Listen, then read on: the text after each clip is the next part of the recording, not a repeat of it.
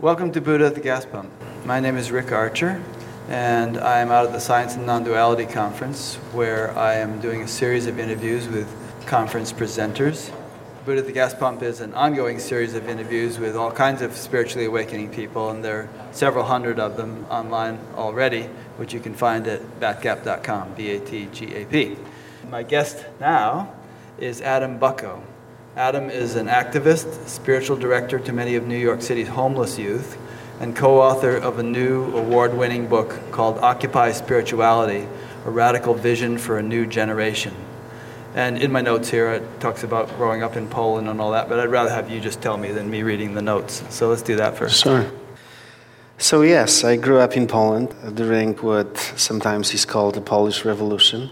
And so, you know, growing up, it was in many ways a very painful experience to see all the violence around me, to see all the people around me kind of giving up on life simply because the world that they were born into didn't offer them any opportunities, didn't offer them any spaces in which they could claim their truth, so to speak.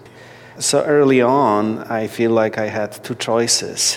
One was to become an alcoholic, which is a lot of people around me were doing that, simply to just get numb, not to feel the pain, or to become an activist. And so I chose to become an activist. In Poland, in that time, the main tradition of activism was spiritual activism, activism that was connected to the Catholic Church, which uh, at that point, you know, over 90% of all Polish people were Catholic. And so early on in life, I was inspired by these amazing priests who were kind of like Gandhis of Poland, so to speak, who dedicated their lives to working for social change, embodying the nonviolent way of Jesus. What I got from them is that, you know, saying yes to God means saying no to everything that violates God's love in the world saying no to the enemies of life, as some people would say it. You know, things like injustice, things like poverty, things like violence, and etc. Both of the priests who inspired me were killed. One of them was my parish priest. They were both killed by the regime, and so I also early on realized because they were saying no to yeah. the things that the regime was. Yeah, exactly. I mean, some of them were like Father Jerzy was gathering thousands of people for these worship services where he would just pray, saying, O blessed Mother of those who are oppressed, pray for us. O blessed Mother of those who are in prison, pray for us. O blessed Mother of those who are trying to kill us, pray for us. The system didn't like that. And so he was killed first, and then his best friend, who was my parish priest, continued his work. And he was one of the last victims of the regime, killed just a walking distance from a house in which I grew up.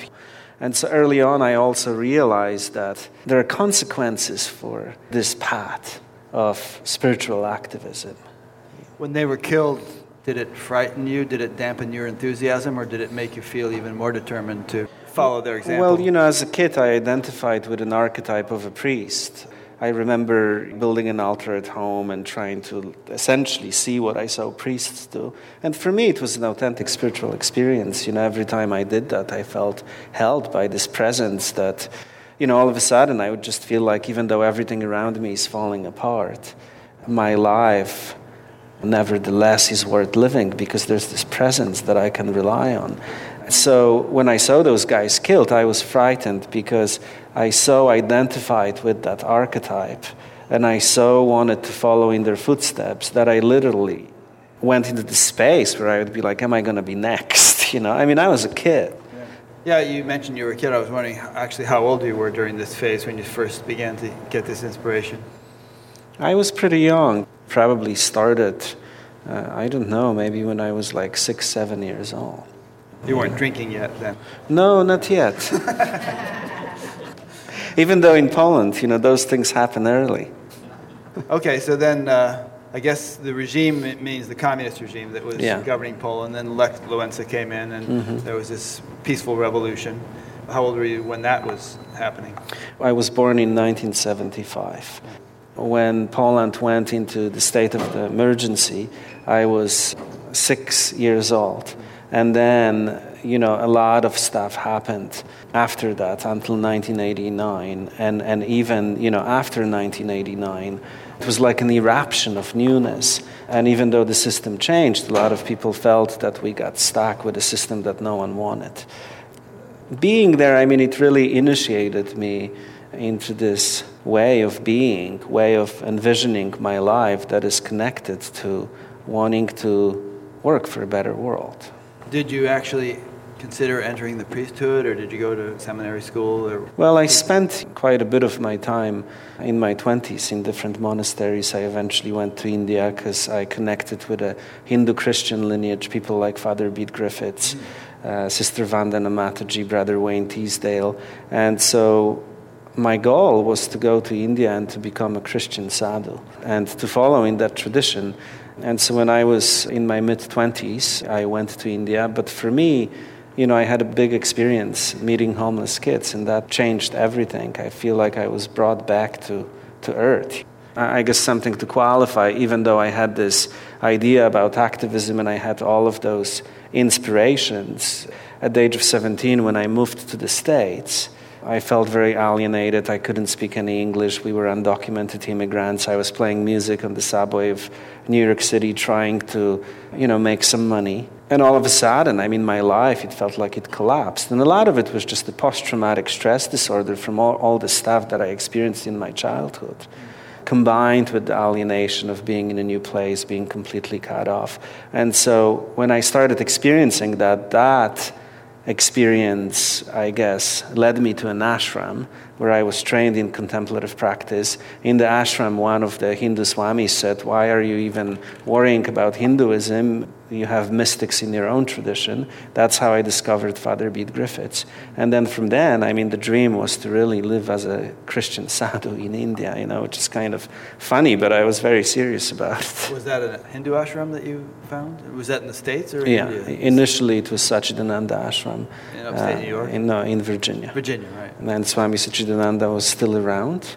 And then after that, when I went to India, uh, I was with Sister Vandana Mataji, which was a small hermitage outside of Rishikesh on the bank of the Ganges, and she was both a Hindu Swami and a Catholic nun. She was very close to Father Bede Griffith, Swami Abhishiktananda, Swami Chidananda from the Divine Life Society, and Swami Chidananda was her primary teacher. Had Bede Griffiths already died by then? Yeah. Oh, okay. I'm going to be interviewing Andrew Harvey in a couple of months. Yeah. Spend a lot of time with Yeah, he's a good friend and mentor, and uh, he was very close with Father Bede. How long were you in India and, and like how intense was your spiritual practice there? Or was it mainly a service practice? So my practice in India was very intense, but not intense in ways that you would imagine. You know, I went to India thinking that I'm going to be in some kind of a silent hermitage, and I was for a couple of weeks. After that, I moved into the slums outside of Delhi, and I was part of the ashram called Seva Ashram. And that ashram was a community of over 100 people who were rescued from the streets of Delhi. Most of them were, uh, you know, found with maggots in their bodies, completely falling apart. It also had a community of street children. So I moved to that ashram and started working uh, there. And that's where my real spiritual practice started. But it was a practice of working with homeless kids, sleeping on the streets in Delhi once a week, So connecting. to them. Right, connecting the, uh, the contemplative practice to service. And you know, that changed my life. I only lasted there for a few months because my body just completely fell apart. But that really took me into the core of my calling, which is to combine contemplative practice with working for social justice, where in the Christian tradition and other traditions we talk about the relationship between contemplation and action.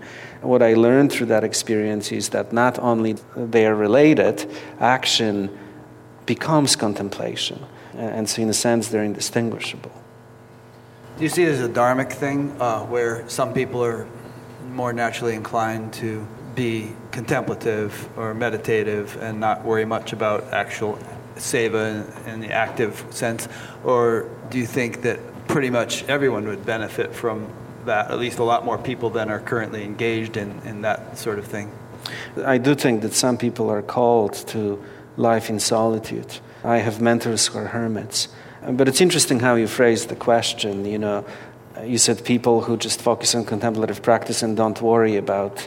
Uh, and so the, the, well, I know the, a lot of people who have been doing meditative practices for years, and they would hardly lift a finger to help anybody. They're just absorbed or interested in their own inner experience. Right, and I would say they're in some kind of a spiritual coma, and they better get out of it. And I was in that kind of a coma myself. And it's not until I met a Carmelite hermit who said, you know, the first stage first step in the mystical life is to fall in love with life, I realized that I wasn't even really alive. I spent so much time disconnecting from different parts of myself to experience what the book said I should experience this ultimate peace that I fell asleep, even though I thought I was awake. And it's not only, it's not until I was brought back to the streets that I started tasting God in a new way. So I think, you know, for me, spirituality that doesn't involve action is a big problem. And I think that, yes, some people are called to life in solitude, but the people that I know who are truly called to life in solitude, they spend most of their time praying for the world. Mm. They're breaking with the suffering war. Mm. That's a nice point. So whether, you know, whether they're actually actively doing something for the world or quietly doing something for the world, you're, you're kind of saying that it would benefit or behoove a spiritual aspirant to not just be concerned about his or her own yeah. subjective experiences, but yeah. to be concerned about the world. Yeah. For me, spirituality without engagement doesn't exist and, and doesn't mean anything. That's my. well, it's an important point. I mean, there are a lot of voices out there that, are, that say the world is an illusion. It's interesting, you know, because traditionally, when you look at, for example, some of the spiritual structures, especially structures that advocated that whole philosophy of the world being an illusion, it's interesting because a lot of those teachers didn't exist in a vacuum. Oftentimes, they were kind of connected to the ruling elites and etc. Like even, for example, when you look at India, I mean, how many gurujis are connected? You know, it's like uh, when I lived in India, you gain good reputation as a guru when business people and, and government officials started visiting endorsing you uh, and endorsing you. And so, yes, I mean, the world is an illusion, but what does it mean? It's an interesting story. You know, Amma, the hugging saint, yeah. who does a lot of stuff for, to help people in India and elsewhere in the world. And, you know, all these projects, working day and night, hospitals and orphanages and schools, and, you know, helping get prostitutes off the street and all mm-hmm. sorts of mm-hmm. things. One of her swamis once said to her, what more can we do for the world? And she said, What world? So she, she realizes that ultimately there is no world and nothing yeah. ever happened, but at the same time is spending every ounce of her energy to relieve the suffering of the world. Yeah, but see, I, I have a problem with that thing that nothing ever happened. I think that things do happen, you know, and I think that it's a difference in the framework. Uh, and I think that the frameworks that we adopt for our spiritual journey have ultimate significance because they determine uh, and color our realization. And that then determines our engagement with the world. Yeah.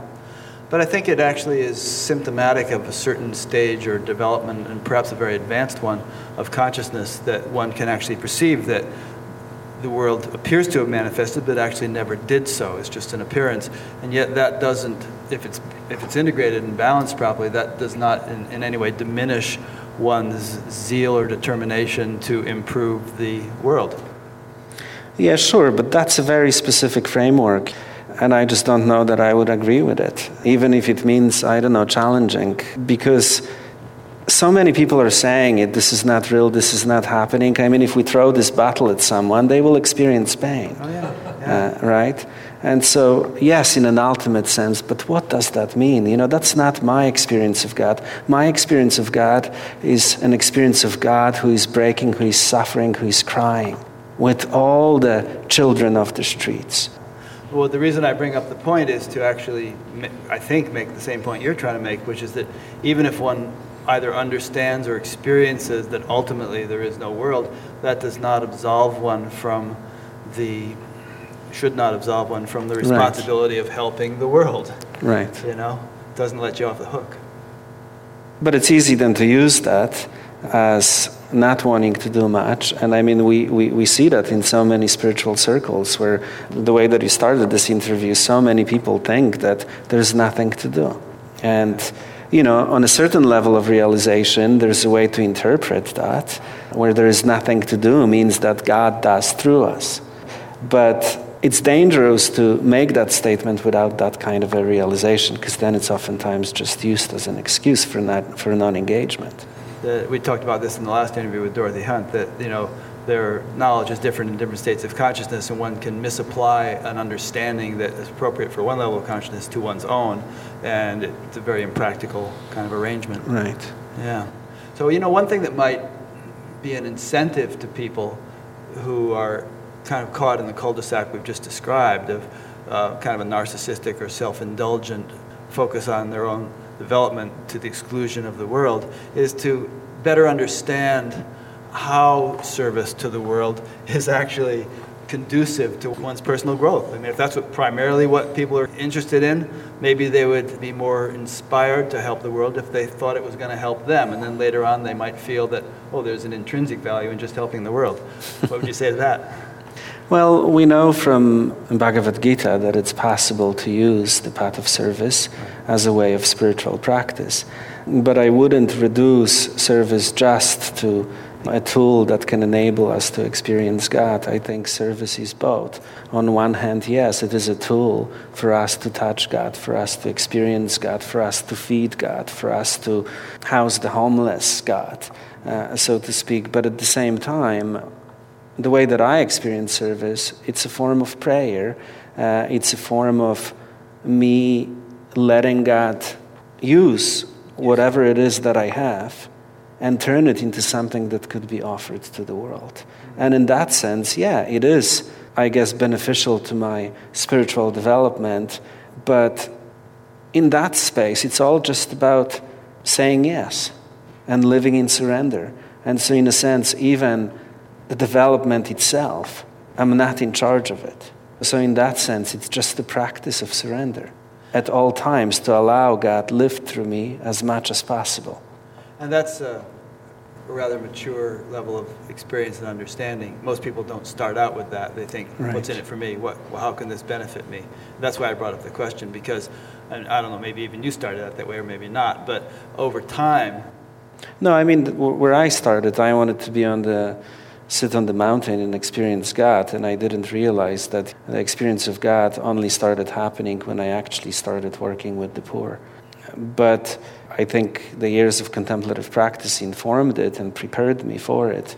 But it's only when I started engaging with the poor that God kind of broke into my experience and I began to feel like, you know, this life is not mine if I if somebody asked me like what are the mechanics through which seva is conducive to spiritual evolution, my response would be that it kind of atten- attenuates the ego because it's not all about me. Mm-hmm. It's about you know serving him and serving her, and, mm-hmm. and when you when, when, that's your orientation, then there's naturally an attenuation of the ego, a, a, mm-hmm. diminishment of me, me, me. Mm-hmm. Would you agree with that definition, or would you like to uh, elaborate upon it?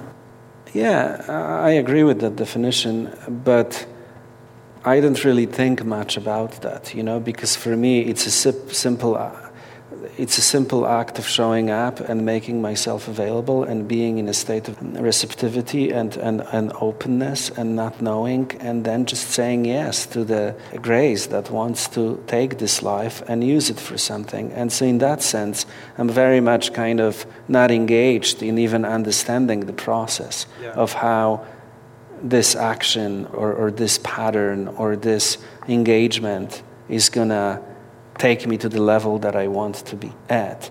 Having said that, I think that, yeah, I mean, what you said, I would definitely agree with that. When you did begin engaging with the poor and helping in the ways that you do, uh, and you, you mentioned that then you began to really feel like an instrument of the divine. Let's, let's talk about that a little bit more. What was the real felt sense of being an instrument of the divine, for instance? What sort of things began to happen in your life that hadn't happened when you were sitting on the mountaintop? Well, so for me, it's a very kind of simple situation. You show up, you sit with a homeless kid who's breaking. A homeless kid who, let's say, has been abused, sexually abused for 14, 15 years. And so, what I used to do, I would show up and I would try to use all the skills that I have to try to make them feel better to try to solve whatever problem I thought they had. Eventually, I moved into a new space where I started showing up and treating that encounter as a form of contemplative prayer. And the form of the contemplative prayer that I practice is, is a simple receptive method of just being in the state of curious not knowing and resting in the divine presence, trusting that there is a divine presence. And so I started showing up like that, putting everything, all of my skills, everything that I know aside, and just being there in that kind of a state of curious not knowing, in that kind of a state of complete trust and surrender. And what I started experiencing is that then I would just feel their pain. And it would be really intense. And they would be breaking, and I would be breaking with them. And then what I started experiencing is that every time that happened, there was this something that would just begin to kind of arise an energetic kind of an impulse. And then it was all about just kind of following it and allowing it to bring proper words, bring proper actions. I mean, it's very hard to do, but it was very kind of physical almost way of arising. And what I started experiencing is that every time that I have the courage to just follow it, the right words would come. All of my skills that I had would be somehow used, but maybe assembled in ways that I wouldn't normally think of assembling them. And then there would be this kind of a something that is doing the work. And what I would also experience is that it was not really clear who was helping whom, because I would feel that my own wounds are being touched as well. And, and it just felt like an experience of deep prayer. And so, in terms of this kind of felt self, I mean, it's kind of like, I don't know, like being on some kind of a wave that just arises and and takes all of your stuff and turns it into something that at that particular moment could be beneficial. And then the next stage of that experience was how can I restructure my life? And how can I develop a rule of life, a set of practices that can enable me to go back to that space as often as I can? And then eventually, when I started doing that, that sense of being in that presence and that presence kind of, you know, living through me, expanding in terms of, you know, like it, it wouldn't just be when I meet with a homeless kid, but it would be a shift that would take place in terms of me just being in this kind of a state of awareness. Are you yeah. in that state of awareness right now? I can be if I if I want to. I mean, it's just a matter of coming back to the heart and here we are. Is there any reason, any advantage to not being in that state all the time, or is it, and do you expect that you know one of these days it'll just become no? So but I forget. I mean, you know, it's like uh, I have all this stuff, stuff and and so it's a matter of just. I mean, I love what Sufis, the word that the Sufis use, remembrance. Hmm. Um, and it's not so much the remembrance of what that presence feels like, but just remembrance to, okay, here we are. Yeah in the Hindu tradition too, Arjuna says at the end of the Gita, I've remembered my true nature. Mm-hmm. So, from the perspective of that kid, the homeless kid, or perhaps from a, third party observer, what would they have seen different about the Adam who was mainly working from his skill set and the Adam who was mainly working from his heart? I don't know. You know, I mean, I'm, I'm not quite sure to be quite honest with you, but a lot of our kids, when they come to our, to, to our center, and they say, Well, I come here because this is my church. Mm-hmm. And so there is a sense that when, when they walk into this space, that they feel loved, that they feel that this space is filled with something that holds them in a unique way. Mm. Uh, and now you're doing it in New York City, right? Yeah, we're doing it in New York City. We've had this organization called the Reciprocity Foundation for the last 11 years. Mm-hmm. And it's an organization that you know, has a rhythm of life, so to speak. It's almost like a new monastic kind of an enterprise. Everyone who works there works from that kind of a contemplative perspective. Now, the help that is being provided is not just about helping kids to develop a contemplative practice. It's about getting them jobs. It's about sending them to college, finding money for college. It's about really getting them out of homelessness. But it's all done from that kind of a contemplative perspective. And our kids call it church. You know? I bet you have some fantastic before and after examples. Yeah, in the last 11 years, I mean, we probably have helped, uh, I don't know, maybe 1,500 young people, and most of them are no longer homeless, you know. And some, I mean, some amazing stories, both big and small. But, you know, the stories that really touch me is when I see that someone was able to discover their gift and then use that gift in service of building a world that reflects more compassion. I had this wonderful mentor who was a street rabbi, and he was a Hasidic rabbi. He was trained by some of the greatest, you know, Hasidic masters in, in the Middle East. And he always tells me about this thing from the Jewish tradition, you know, think about tikkun olam, the work of healing, the work of repairing the world. And he says, you know, every one of us comes here to fix just one thing. And so, what is that thing that you are here to fix? And no one else can do it. And so, therefore, everyone is so important because what you can do, no one else can do. What I can do, no one else can do. So, for me, the most beautiful stories are when people find that one thing and then they do whatever it takes to reshape their lives, to heal from their trauma, to do whatever it is that they need to do so they can restructure their lives in such a way that fixing that one thing becomes the center of their life. You know the starfish story? No. Well, you probably, I bet you do. You, so, an old man and a, a, young man were walking down the beach, and there were all these starfish that had washed up on the sand, and the sun was out, and they were all going to dry out and die. And so, as they were going along, the old man was reaching down and as they and picking up a starfish and throwing it in, and they'd mm, keep yeah. walking, and then he'd pick up another one. And the young man said, "What's the point of doing that? You know, there's so many starfish, you, you can't really save them all." And the old man reached down, picked up another one, threw it in. He said, "Well, I made a difference to that one." Yeah, I do know that story. That's beautiful. Yeah, yeah. The reason I bring up that story is I, I wonder if you went through a phase where you felt like this is just a drop in the bucket. There's so much suffering in the world. And over 11 years, I've helped 1,500 kids, but God, there's billions of people who are in bad shape, you know. And uh, did you ever get a feeling of overwhelm or in, inadequacy that you couldn't do more? You know, I think I felt that in India. But I think once I came back, and once especially I went through the shift that I went through in my work, kind of moved from therapeutic work to prayer, really, I stopped really working for results. I do the work that I do because I feel called to do it. It's the right thing to do. But in terms of you know what comes out of it, I mean there are never any guarantees. And sometimes I'm surprised. You know, someone calls.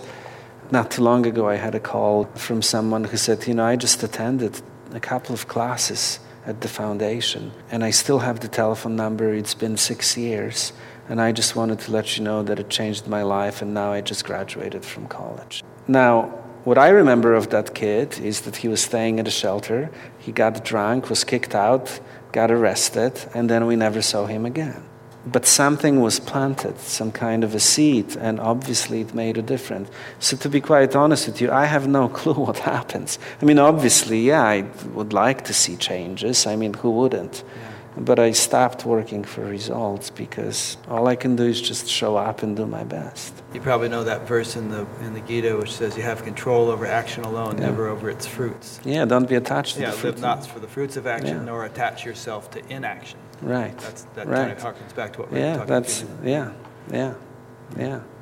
Yeah, I mean, Gita, that's like one of the best yeah. teachings on, on service, really. Yeah, it also says even no obstacle exists. There's that, and, and also a little of this removes great fear. So, you know, mm-hmm. those, those couple of exposures made mm-hmm. a huge difference in that kid's life. Yeah. So, do you have any plans to uh, extend this beyond New York, or have you already done so? I mean, is it becoming some kind of nationwide network or anything? No, uh, we actually don't want to grow our center. I think scaling is a model for banking, but even in banking, it doesn't seem to be working. Are there any like sister centers that are unaffiliated, yeah, there, but they're there are. inspiration from well, you? so what our way of expansion is to train big established organizations, some of the leaders in the field, mm. and infuse them with the skill sets that we developed and infuse them with, with our model. And so, for example, in New York City, right now, all of the big organizations, or most of them that work with, with homeless youth, foster youth, are being trained by us. And it's happening in other states and, and other cities. But as a center, we're very clear this is what we do, this is who we are, and her center feel, feels more like a family. Mm-hmm. I mean, can't make families too big. Right. Gets messy and confusing. I would like to know more about your center. Do the kids sleep there? Do they come just for a session with you, or just? Like so it's a center. Uh, they don't sleep there. It's a it's a center where they come during the day and in the evenings Uh, and the kids who come there come from all the shelters all around New York City. And the kids who don't have shelters, we place them in shelters and help them to have a place to stay. And so we deal with everything but housing. We provide a lot of holistic medical staff. We help them to find a sense of vocation we connect them to leaders from different industries and organize projects where they can learn certain skills and develop a professional portfolio. Then, after that, we place them in formal internships and then eventually help them to go to college. The goal for every kid is to essentially graduate from college and come back and, and serve others. Boys and girls? Yeah. Okay. And where are their parents? And how do you get your funding? You know, that's a, that's a complicated question in terms of where are their parents. You know, sometimes kids become homeless because they, they identify as gay, bisexual, lesbian, transgender, and especially religious parents tend to kick them out, thinking that somehow the streets will, you know, fix them. So that's about 40% of our kids. And then, in addition to that, you have kids who grew up in the foster care system and whenever they aged out of the system, they simply were dropped off at the bus station uh, and told to go to follow their dreams. That happens quite often.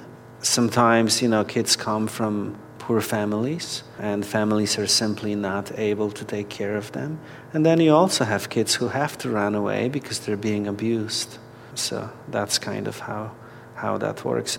Uh, we get our funding through individuals and foundations and, and you know different kind of philanthropic initiatives uh, and it's never easy you know no one is really interested in homeless youth I enjoyed uh, greatly listening to your story especially about Indian kids I've been there in New Delhi area mm. so a um, couple of questions you talked about um, an approach with um, curious non-knowing mm-hmm. and a sense of prayer and then it said that awareness kind of suffused you, you were carried by a wave.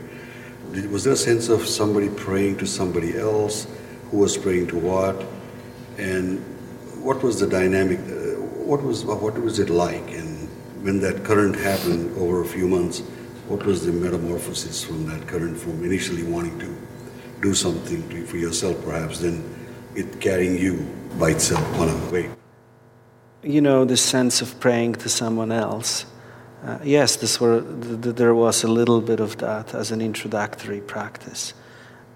I often start with, with praying to someone else, and then that allows me to show up in a specific kind of a way, a way of just being in a state of openness and receptivity. And then what happens after that is usually just that there's a sense of grace just kind of taking over and doing the work. And it's not like I'm completely lost in that. There is a sense of individuality. There is a sense of individuality, but it's a different sense of individuality. It's a sense where all of the things that are me exist, but in a slightly different configuration. Sometimes in a kind of a surprising configuration. And I feel more than myself and more of myself than at other times. So that's kind of what the experience is like for me. I don't know if that answers your question. Yeah. I remember Mother Teresa was asked this that uh, why are you hugging these children with leprosy? And she said that I'm not. I see I'm seeing Christ in, all, each, in one of them. Mm-hmm. So was that a similar paradigm? Like you're seeing God in them in whatever formation in your service, or? I like to say that you know my God lives on the street. So as a practice, yes, I'm kind of, in a sense, trying to relate to everyone as if they were God. At the same time, the actual experience, you know, so there's that, but that's the starting part. And then the presence just kind of, you know, the wave comes and it just happens. And that's when I don't really need to think much about that anymore. I mean, it's kind of hard to describe that. But, you know, for me, a lot of those kind of images and, you know, formulations, they are always a starting point. And I love this idea that, yes, I am serving God, I'm touching God. But that still happens here. And it's good enough of a story for me to get me going. I bet you it's not just happening here. I mean, there must really your your heart is so open. You uh, know? Yeah, no, yeah, but but you know, but it's like it's something that motivates me yeah. to show up, and then once I show up, something else happens, right. and then it's not so much that you know I'm serving God. It's just that God is serving God. Right. Yeah, no, I know what you mean. I sort of feel like that with this, although I have much more respect for what you're doing than what I'm doing. No, but, I but mean, there's this. You know, like everyone you said, has a different. A, we exactly. all have our roles to play. yeah. yeah but there's this sense that, oh, yes, I'm serving an instrument, instrument of the divine, but there's also the actual f- visceral, mm-hmm. felt sense yeah. that that's really what I'm doing, yeah. you know? yeah, yeah, yeah. Which is much more than an idea. Yeah, and which has a very, personally, you know, I asked that question earlier about what personal evolutionary benefit might come from this. Mm-hmm. I feel like a, you know, a lot of more voltage has been plugged into my life as mm-hmm. a result of being willing to serve in that capacity. Mm-hmm. Can't even sleep at this conference. That's good, or not so good. I haven't slept much since I got here. Yeah. It's like whoa. Okay, we have a few minutes left, and I, I'm sure there's a million brilliant questions I could ask you that I haven't thought of. So, what am I missing? What would you like to say to us and to everyone who will watch this that I haven't thought to ask, or no one else has thought to ask? Well, so, work with homeless kids is my way of prayer and practice. And out of that, for me, emerged, in a sense, a very specific kind of a practice and almost a way of working with people. And now, and the second part of my work is just working with young people in general uh, and building what we are calling, helping to build what we are calling the new monasticism. The new uh, monasticism? Mm-hmm. And it's essentially how can we organize young people and offer them a mature framework for their spirituality where they can begin to do what traditionally only has been done in monasteries, but do it in such way that their spirituality begins to take them into the heart of the world, that their spirituality allows them to have more meaningful relationships, including you know family and etc. So not necessarily something that takes them outside of the world, but that takes them into the heart of the world. Spirituality that allows them to claim their gifts and use them in service of building a world that you know reflects compassion, justice, nonviolence. So that's kind of the second part of my work. But a lot of that stuff for me, in terms of how I work with young people, all of that. I mean, I would like to say that I've learned it in monasteries or somewhere else because that sounds cool, but I didn't. I learned it by sitting with homeless kids. And this new thing you're doing with the kids who aren't necessarily homeless, is that being well received? Yeah, it's being well received. And the primary question for young people, the primary spiritual question for young people nowadays, I find, is what am I called to do? Who am I called to be? Uh, I think that's why, you know, we look at books like Rick Warren's Purpose Driven Life. I mean, I know so many people who disagree with his theology but still read the book. And that's because all of us are trying to figure that out. And for me, to know what your vocation is, it requires you to be in a state of prayer where that impulse of God, where you can be aware of that impulse of God that is arising in your heart and then say yes to it and allow it to live through you. So your life can be reshaped in such way that you live as an expression of that impulse. And so for me, that's action and contemplation. That's what knowing your calling is about. And that's what spiritual practices and everything else why they are there for us to be able to be in that state and to allow that to happen. Is there a fairly significant percentage of young people who are thinking this way, or are we talking about some little subset? And the vast majority are I think, I, uh, with I mean, there's no way to know, Yeah. but, but I think that everywhere I go, there are so many young people who are interested in this stuff. And you look at some of the recent movements like Occupy Wall Street, for example, a few years ago, or even now Black Lives Matter, the, the environmental movement, some of the you know, evangelical and even post evangelical youth who are deciding to move into places abandoned by you know the empire and dedicate their lives to service. I mean, it's happening everywhere. It's just that it's not always detected by the media, but that's probably good. This way, they have time to build without being distracted. I think that gives us hope. Yeah, This is happening. yeah, absolutely. I'm getting all these smiles, and people are making all these noises of, of appreciation and everything throughout. You can't pick it up on the mic, but the audience is very happy about what you've been saying. Well, that's great, Adam. I've, I really appreciate the opportunity to. Well, thank you for this opportunity. You know, I've watched your talks on, on YouTube. I loved especially the one with Father Thomas Keating, who's oh, yeah. been, And your friend Chris Grosso. oh yeah, and then Chris Grosso, absolutely. And I'm excited that you're going to be talking to Andrew Harvey. We were going to do it just before I left, and a squirrel got into the, the power lines outside our house and blew out the fuse, and so I had no electricity. So I called him and said, Can't do it. so we decided to reschedule when he came back from India. Good. The squirrel made a sacrifice because somehow or other that'll probably end up being a better time to have done it. Yeah. So thank you to the squirrel. All right, well, thank you to you, Adam. Thank you. Let me just make a couple little concluding remarks. Um, those of you who are watching this online, and there's always, I'm sure, a few people who stumble onto these interviews for the first time. This interview is, is part of an ongoing series, and there's uh, over 300 of them now. So if you'd like to check out the rest of the series, go to batgap.com, B A T G A P, and there's a past interviews menu where you'll find them organized or categorized in four or five different ways. And so if you explore that alphabetical, chronological, categorical, you'll probably find something that appeals to you. This exists as an audio podcast for those who don't have time to sit in front of their computers all day but like to listen to stuff while they're commuting or whatever. There's also an email sign up thing where you can sign up to be notified each time a new interview is posted. And there's a donate button, which, by virtue of which I am here at this conference and which enables us to do this whole thing. So we're a 501c3, as I'm sure you are. So thanks for listening or watching, and we'll see you for the next one. Thank you.